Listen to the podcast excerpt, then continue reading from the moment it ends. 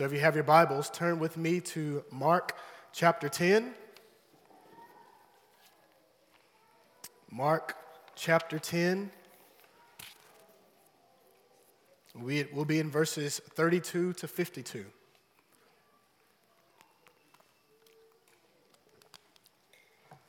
Mark chapter 10, verses 32 to 52. Salvation is through sacrifice. Salvation is through sacrifice. In fact, it's one of the themes that you probably noticed in the movie, the great movie, Avengers Endgame. It's one of my favorite movies, y'all.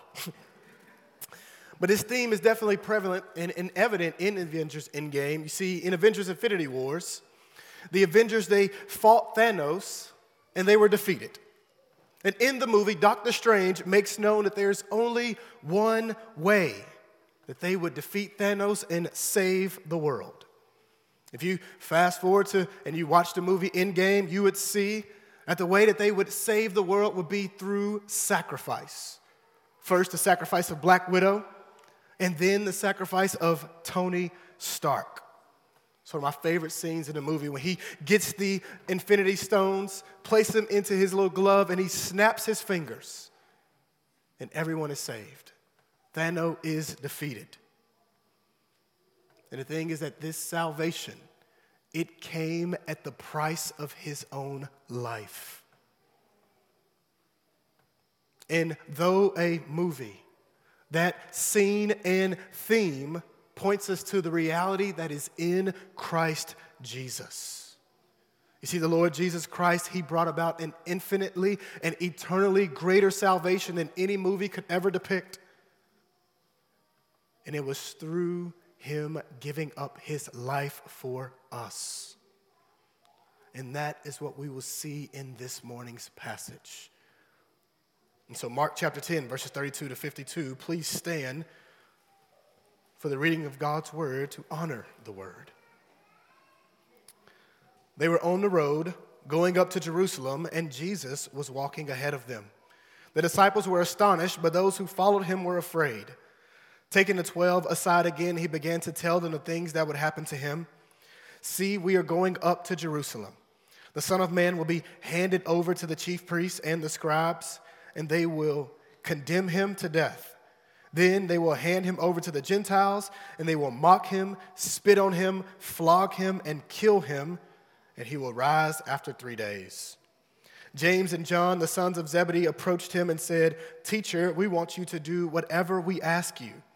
What do you want me to do for you? He asked them. They answered him, Allow us to sit at your right and at your left in your glory.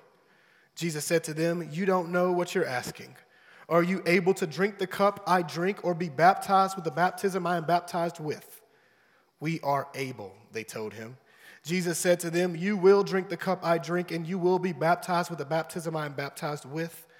But to sit at my right or left is not mine to give. Instead, it is for those for whom it has been prepared.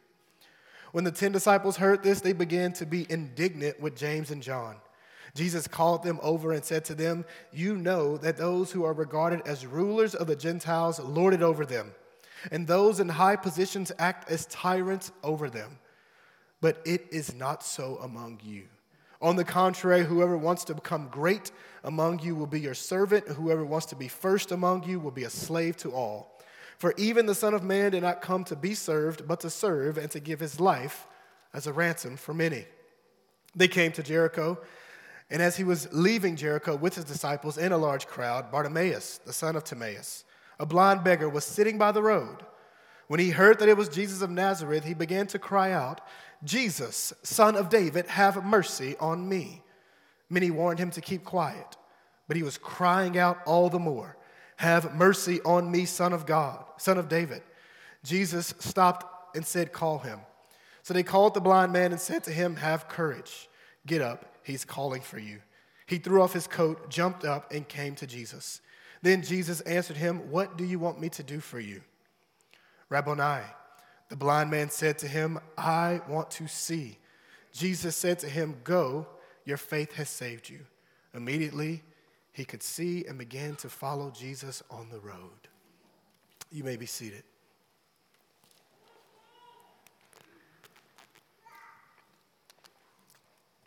So, our big idea for this morning's passage is this Jesus saves through sacrificial service.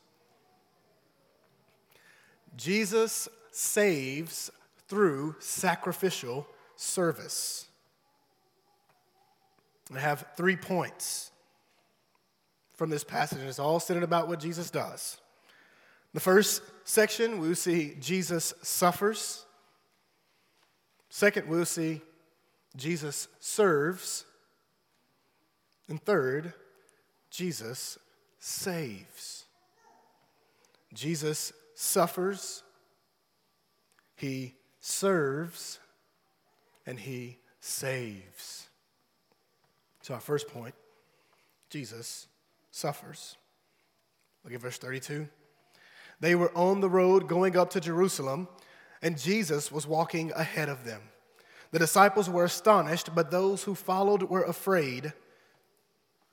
Taking the twelve aside, he began to tell them the things that would happen to him. And so Jesus and his disciples, they are traveling, and Mark explicitly makes known their destination Jerusalem, the holy city. They are going up because Jerusalem is 3,500 feet above elevation. And Jesus, he heads to Jerusalem because it is where he will fulfill his mission of saving us by suffering for our sins. You see, Jesus, he purposely leads the way while the disciples were astonished and afraid. This astonishment and fear isn't because where they are going, but because who they are following. They are astounded and fearful of Jesus as he leads them. He takes the 12 aside, and it says he began to tell them the things that would happen to him. See, we are going up to Jerusalem, the Son of Man.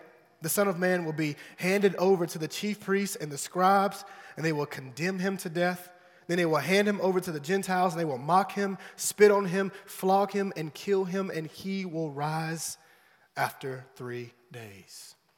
This is Jesus' third passion prediction and the most detailed of the three. He reveals what will happen to him when they get to Jerusalem.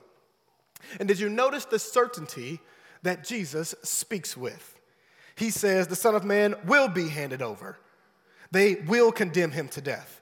They will hand him over to the Gentiles. They will mock him, spit on him, flog him, and kill him, and he will rise after three days. You see, Jesus knows. Every minute detail of what will happen to him is no surprise to him at all. He knows what will happen, how it will happen, who will be involved, and how it ends.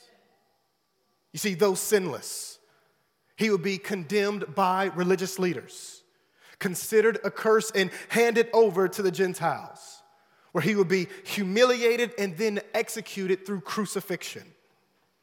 But then he will rise from the dead. You see, Jesus knows all of this because this was predestined by God the Father. The plan dates back to before the foundation of the world. You see, before God said, Let there be, He planned the Son's suffering for our salvation. This doesn't happen apart from God's will, but it's predestined so that men and women can be saved. Acts chapter 2, verses 22 and 20, 23 and 24 says, Though he was delivered up according to God's determined plan and foreknowledge, you used lawless people to nail him to a cross and kill him. And in this passion prediction, we see who is responsible for Jesus' death. Did you catch it? It's both Jews and Gentiles, the religious leaders. The Jews condemned him, and the Gentiles executed him. And behold the humility of the Son of God and his humiliation. He says that he would be handed over to the Gentiles. They will mock him, spit on him, flog him, and kill him. You see, the one who created man's mouth allowed man to mock and jeer at him. The one who breathed life into man allowed man to use their breaths to spit in his face. The one who gives man strength allowed man to scourge him and nail him to the cross. The author of life let man put him to death. He who created man suffers at the hands of men so that he may save them. See, in this section, Jesus, he emphasizes his suffering. And as brutal as this suffering is, what he suffered on the cross is infinitely and eternally worse. You see, for on the cross, Jesus bore God's wrath for our sins, and he died. And though he suffered, beloved, notice how it will end. It says, and he will rise after three days. Resurrection. Death doesn't have the final word. He rose victoriously. All who are in Christ are saved. And beloved, we, we do not worship a dead Jesus, but a risen Lord. A dead Jesus saves no one, but the resurrected Lord saves all who trust in him. And if this happens to Jesus, what will come of his followers? Well, we too will suffer. Our suffering will be for Jesus.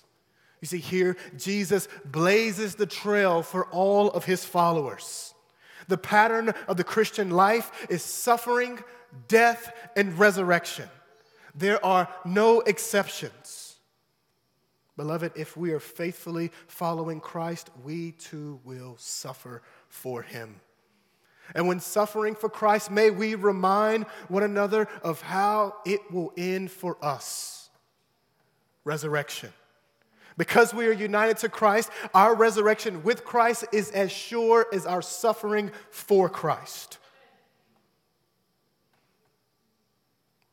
You see, our Savior, He suffered for our salvation, and we will suffer for His name's sake. And in this section, Jesus is emphasizing His suffering that awaits Him. He suffers. That's not all that happens. Now, let's look at the second point where we see that Jesus serves. You see, though Jesus tells the 12 of his impending suffering and resurrection, two of them only paid attention to the phrase, We're going up to Jerusalem. You see, they have assumptions of what will happen, and so they see this as an opportunity for self exaltation. Look at verse 35. James and John, the sons of Zebedee, approached him and said, Teacher, we want you to do whatever we ask you. this is pretty funny. what a strange way to preface a request. It's like they're trying to get Jesus to agree to write them a blank check. And after he agrees, they will disclose the amount. You see, what they're doing here is asking the Lord Himself to submit to their wills. And before we look down on them, is this not our disposition at times in prayer? We say, Your will be done, but we really want our wills to be done. And in fact, God knows that some of our prayer requests are motivated by selfishness. James chapter 4, verses 2 and 3 he says, You do not have because you do not ask.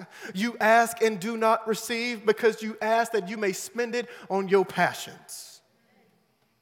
You see, some of our prayer requests, just as James and John's requests, it's not for God's glory, but solely for our own.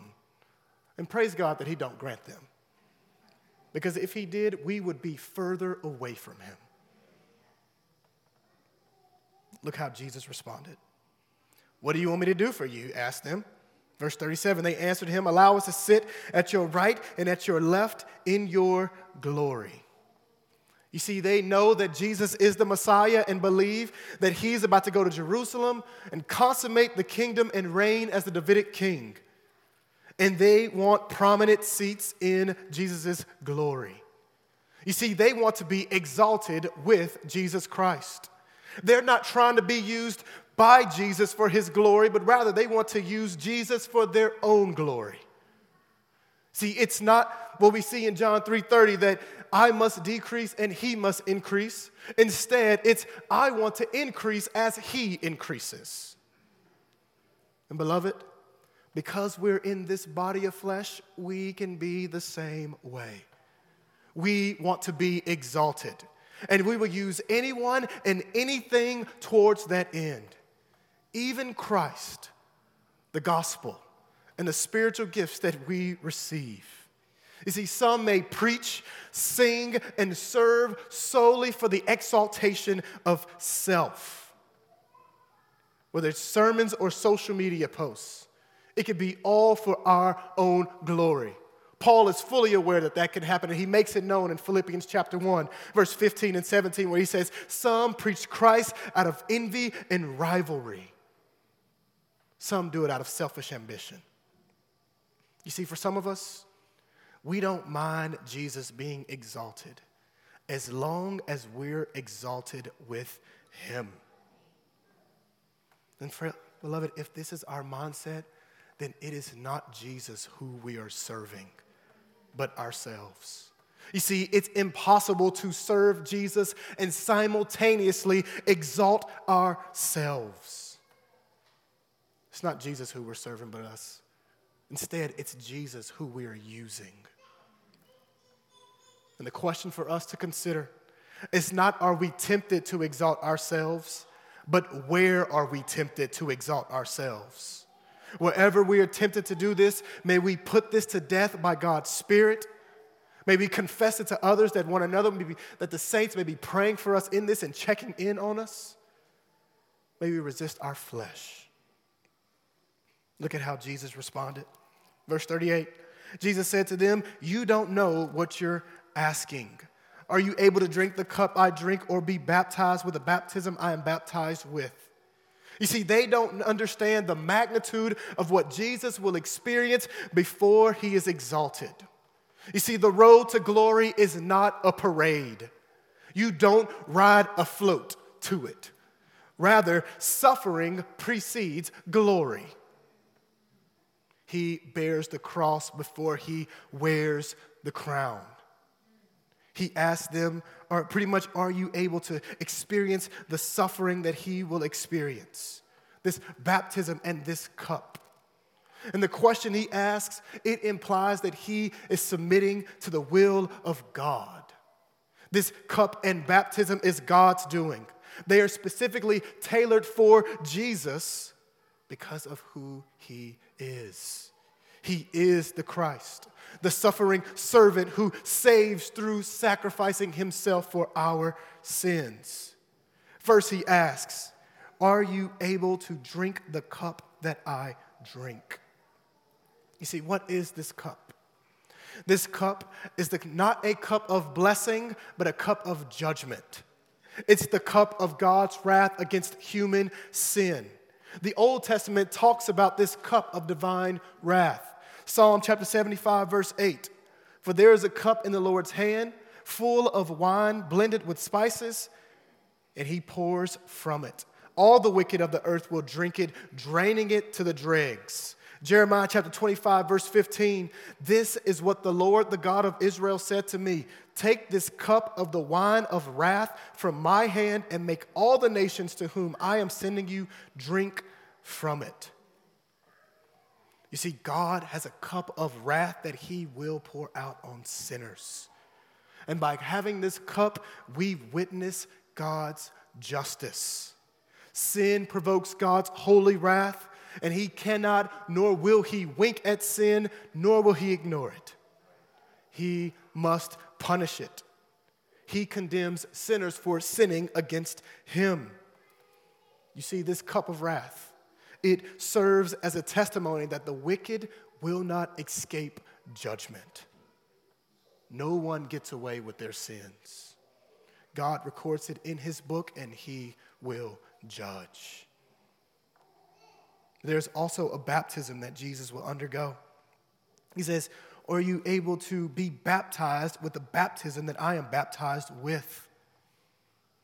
You see, Jesus will also be baptized where he is submerged in the waters of God's judgment, not for his sin because he is the sinless one, but for our sin. This baptism, it depicts Jesus' solidarity with sinners and that he will bear our condemnation. Luke chapter 12, verse 50 says, But I have a baptism to undergo, and how it consumes me until it is finished. You see, through this cup and this baptism, we see that Jesus will be punished for our rebellion. We read about it in the scripture reading where it says, And the Lord has punished him for the iniquity of us all. And it's through this sacrifice that we behold God's mercy and his love for sinners like us. That he sent his only son to bear our sin. Beloved, there's no greater way than God showed his love for us, and that he sent his son to suffer on our behalf, to bear God's judgment. You see, this cup and this baptism is specifically tailored for Jesus. No one else could bear this judgment and survive. Yet, these brothers think otherwise. Jesus asked this question Can they drink the cup and be baptized with the baptism that he will undergo? And they said that we are able. Their response is foolishness at best and arrogance at worst to believe that they can experience such suffering. You see, a proper understanding of God and his wrath and our own sin and who Jesus is would have resulted in a completely different answer. They'd be like, absolutely not. Look how Jesus responded. Jesus said to them, You will drink the cup I drink, and you will be baptized with the baptism I am baptized with. But to sit at my right or left is not mine to give. Instead, it is for those for whom it has been prepared. You see, Jesus tells them that they will suffer, but their suffering will not be like how he suffered. You see, this cup and this baptism that they will experience is not the same that Jesus experienced. Jesus suffered to atone for sins. They and all who follow Jesus, we will suffer for his name's sake. James and John, they indeed suffered for Christ. In Acts chapter 12, we see that James was beheaded. And church history records that though John the apostle died peacefully, he suffered immensely for Christ's sake. And though they suffered, it is the Father's prerogative to choose who will sit at Jesus' right and left. God has reserved those seats, and if they're not for us, we can't take them. Ain't no seat swapping in glory. But here Jesus makes known again that his followers will suffer for his behalf. You see, to follow Jesus is to sign up for a lifetime of persecution. He made that known in chapter 10, verse 30, where he says, Whoever follows me, they will experience persecution. You see, following Jesus and preaching the true gospel doesn't guarantee material prosperity, but physical persecution. You're not guaranteed health or wealth. In fact, those very things may be taken from you on Christ's account for the sake of the Lord Jesus. Look at verse 41 and 42. When the ten disciples heard this, they began to be indignant with James and John. Jesus called them over and said to them, You know that those who are regarded as rulers of the Gentiles lord it over them, and those in high positions act as tyrants over them. You see the 10, they're angry at Jesus. And their anger is not this righteous indignation. Instead, they are mad because they wanted the very same thing. They just didn't go that route to try to get it. And what Jesus does is he uses this as a teaching opportunity. He instructs them on humility and service tells them that those who are regarded as rulers of the Gentiles lord it over them, and those in high positions act as tyrants, but it is not so among you. On the contrary, whoever wants to become great among you will be your servant, or whoever wants to be great, whoever wants to be first will be a slave to all. You see, some leaders abuse their authority and rule with a heavy hand. They see themselves as better than others and act as if others are beneath them. They flaunt their authority. And that didn't just happen back then, but those things still happen today. It's because authority is abused. One of the reasons why many people have problems with authority today. It's not the only reason people have problems with authority because we're sinners. But one of the reasons why people have problem with authority is because authorities have been abused. You see, authority isn't a bad thing in and of itself. It's good. It derives from God and should result in human flourishing. But now, because sin, authority can be and has been abused and resulted in oppression. And we see this everywhere. We hear of more and more cases of the abuse of authority, from police brutality to directors in Hollywood, where they abuse their authority and think that they can do whatever they want to whoever they want. They serve no one but themselves at the expense of others. And sadly, it can also happen in the church. In 2018, hundreds of cases of abuse and scandals were reported among Southern Baptist churches. Men, women, and children were abused by pastors, ministry leaders, and members. Beloved, these things should not be so among the people of God especially in the church, where God's saving rule and reign has been manifested on earth. By God's grace, we've been called out of the world, and so we should not look like the world. We're citizens of God's kingdom, and so that should be evident, especially in how we steward authority. Jesus says, It is not so among you. On the contrary, whoever wants to be great among you will be your servant, and whoever wants to be first will be a slave to all. You see, in God's kingdom, worldly values are turned on its head. You see, Jesus, he doesn't oppose the desire for greatness. He redirects them to what it looks like in God's kingdom. You see, in God's kingdom, greatness isn't achieved through oppression, but through service. If your goal is greatness, your plan is humble service. And the apostles, they were to be servant leaders, they were to lead the church. And as they lead the church, the church weren't to be their servants, rather, they were to be servants for the church. They are to serve the church with preaching the gospel. And now in the church, there are two offices elders and deacons, and both elders and deacons are servants and leaders. As one pastor says, the elders serve by leading, and deacons lead by serving. And as your elders, Pastor John and myself, we are to serve with leading by preaching the word and shepherding the flock. And we're to do so with humility as examples. We are to not lord our authority over you guys. That is instructed by the apostle Peter in 1 Peter chapter 5 verses 1 to 3. Instead, like Paul says in 2 Corinthians chapter 4 verse 5, what we proclaim is not ourselves but Jesus Christ as Lord and ourselves as servants for Jesus' sake. We are to be servant leaders. And that should not just be through the offices, but also the church are to be servants. The church is to serve, where in love we serve one another. Beloved, we are constantly view ourselves as servants.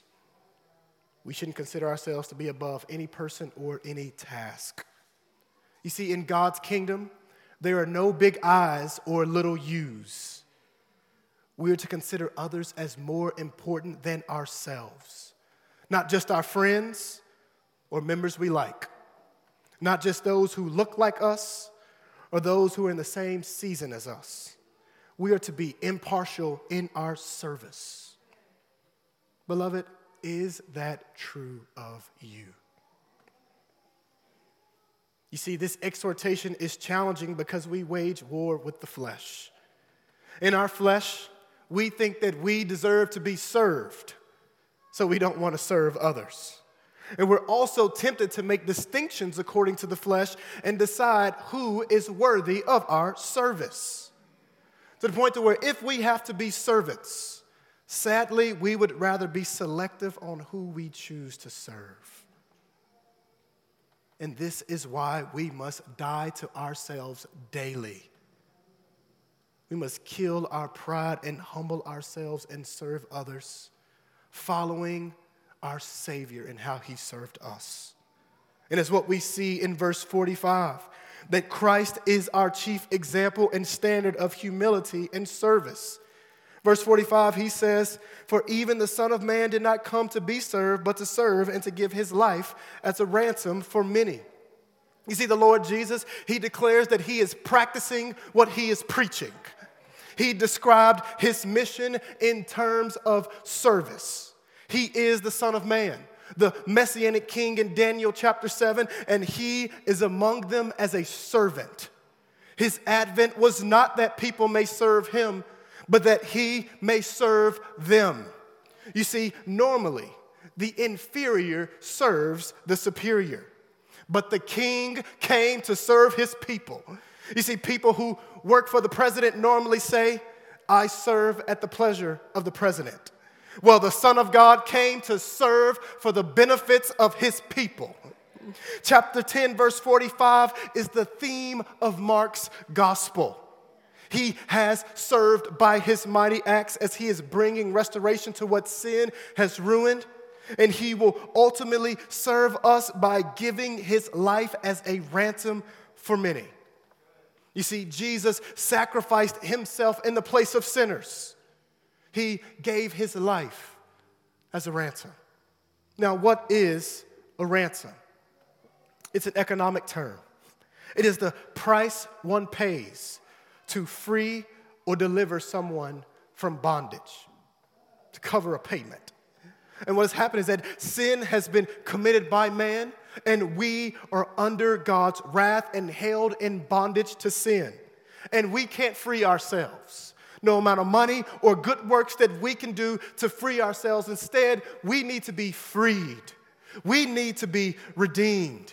And Christ Jesus is the Savior who came to ransom us. He purchased us by His substitutionary death on the cross for our sins.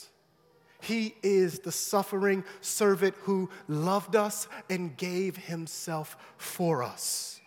Isaiah chapter 53 Verse 5 says, But he was pierced for our rebellion, crushed because of our iniquities. Punishment for our peace was on him, and we are healed by his wounds. You see, we are redeemed by the precious blood of Jesus Christ. God's wrath has been satisfied, and we are no longer under wrath or slaves to sin because of what Christ has done for us. Jesus says that he came to give his life as a ransom for many. You see, Christ, he died for the sins of the elect. Those who the Father chose before the foundation of the world, both Jews and Gentiles. His death and resurrection secures our salvation. Isaiah chapter 53 again talks about it. Verse 11 and 12. After his anguish, he will see light and be satisfied. By his knowledge, my righteous servant will justify many, and he will carry their iniquities. Therefore, I will give them the many as a portion, and he will receive the mighty as spoil, because he willingly submitted to death and was counted among the rebels. Yet he bore the sin of many and interceded for the rebels. Christ died for us. We will sing of it in Revelation chapter 5, where we say, Worthy is the Lamb who was slain, for he ransomed a people from every tribe, tongue, people, and nation. As we sung earlier, Jesus paid it all, and all to him we owe. Our King served us by ransoming us with his very own blood. Beloved, oh, what amazing love. And if you're not a Christian, I am glad you're here.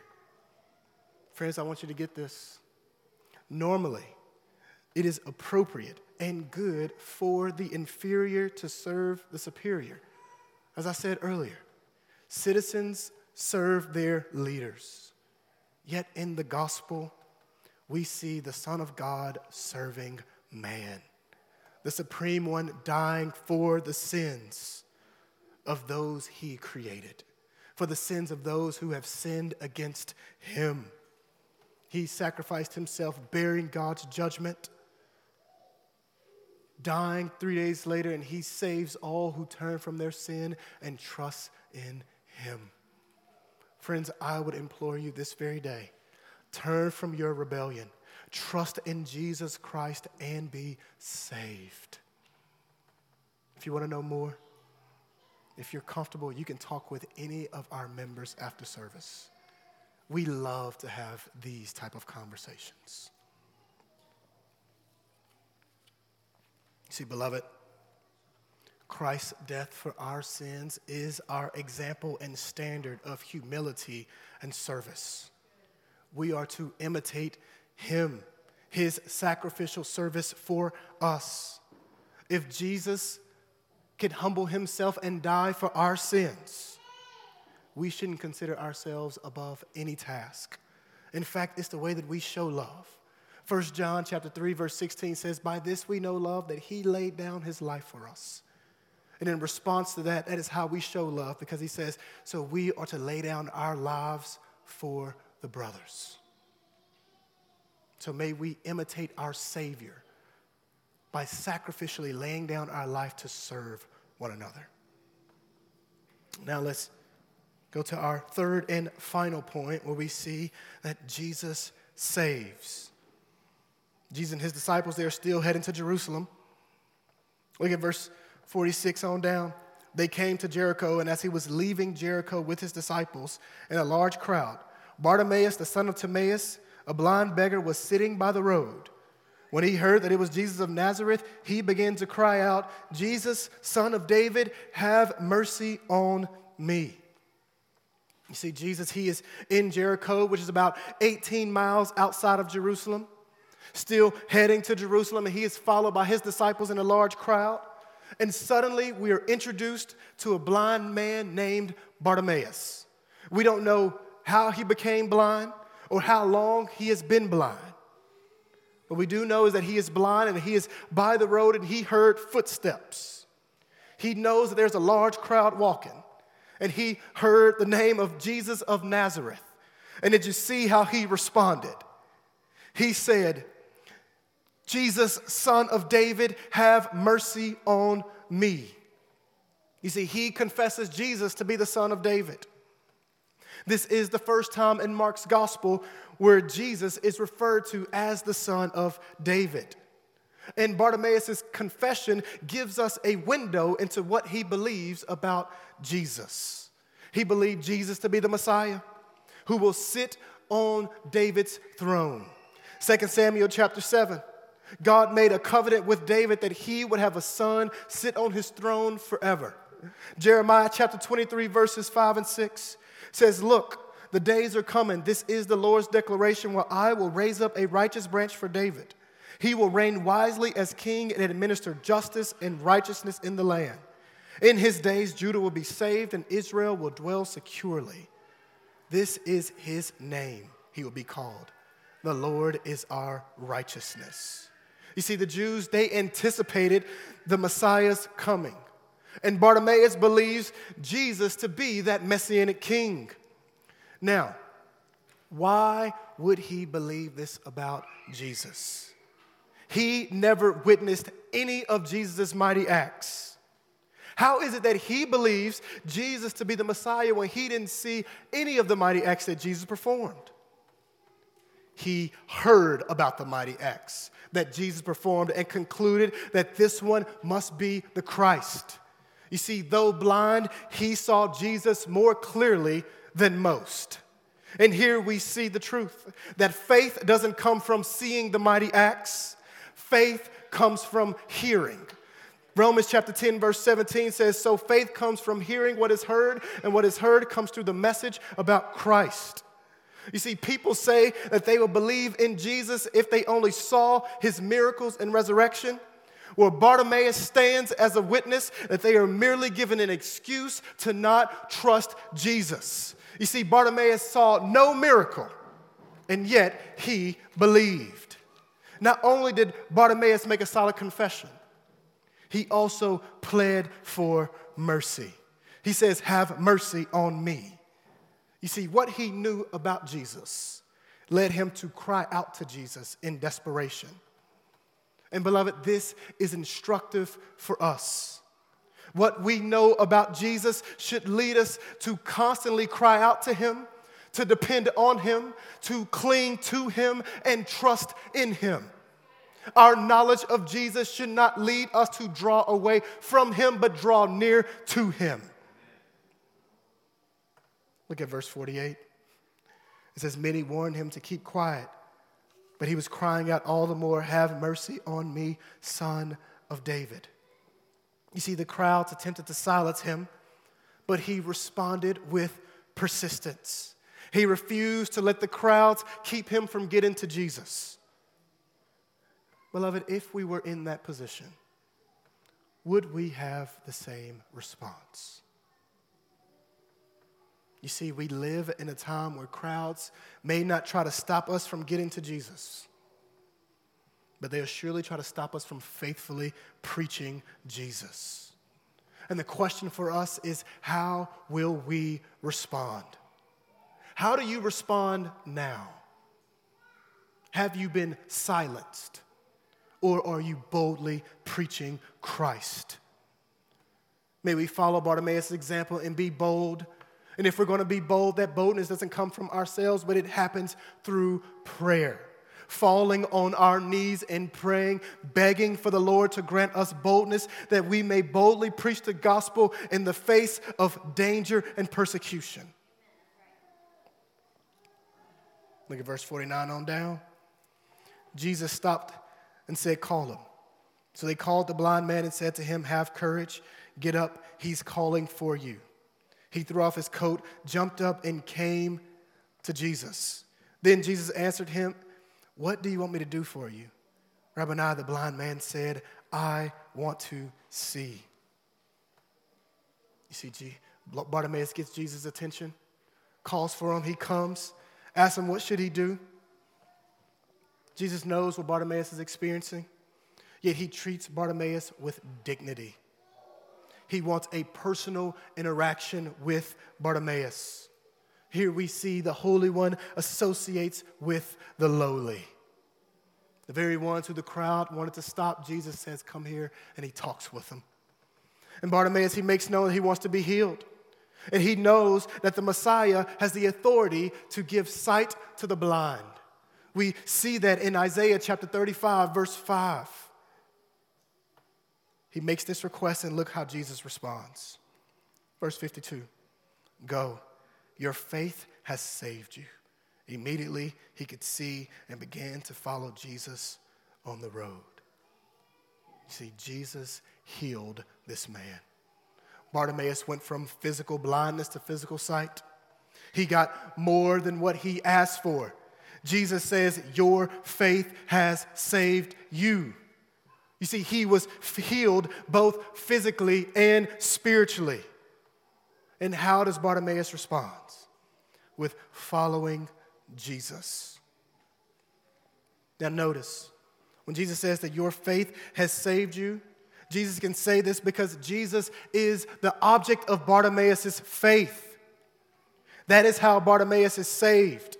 You see, salvation is only possible if the object of your faith is capable of saving. And Jesus is the only one who can save. Salvation is in no one else but in His name. And the Son of God, He saves all who trust in Him. And with that being said, let me talk to the children and the teens. Y'all, it is good and normal to go to specific people for specific needs. You need food, you go to your parents. You need money, you go to your parents. You need clothes, you go to your parents. You need help with homework, you might go to your parents. Or you'll certainly go to your teacher. You need salvation, which you do. You go to Jesus.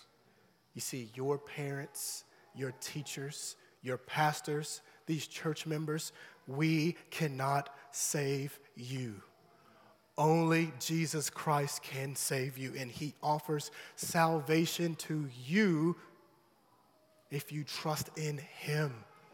You trust in Him, you will be saved. And I would implore you to trust in Him this day if you haven't already. There's no greater gift than to be saved by God's grace through faith in the Lord Jesus Christ. On your way home, talk to your parents about why is it that only Jesus can save sinners. They'd love to have that conversation. You see, beloved, in this passage, we see that only Jesus can save. And this salvation, it comes through him suffering and serving us as he died on the cross for our sins. You see, in the movie Avengers Endgame, Tony's sacrifice saved the day, but it was only just a movie.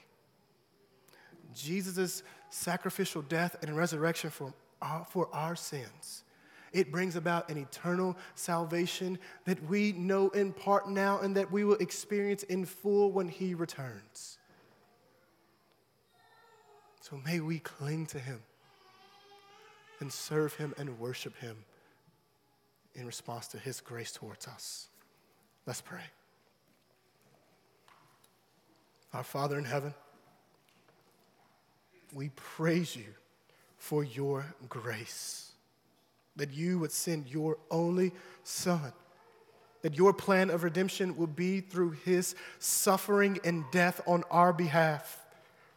That he would pay the price for our sins with his own life. Shedding his blood that we may be forgiven, that we may know your grace and be reconciled to you. Father, we praise you that you have opened our eyes to behold him and trust in him as you gave us the gift of faith. Father, may we serve him for all of our days. May his service of us be on the forefront of our minds, and may it be what compel us to serve others by your grace and for your glory. It's in Jesus' name. Amen. Amen. And so, beloved, in response to this sermon, it is fitting for us to sing that Christ has ransomed us. It's fitting for us to sing what Jesus Christ did in the gospel as he took on flesh, died for our sins, and resurrected. And then afterwards, it is fitting for us to sing how we should live in light of it as we sing the hymns, Come Behold the Wondrous Mystery, and never cease to praise. Let's stand for our final two hymns.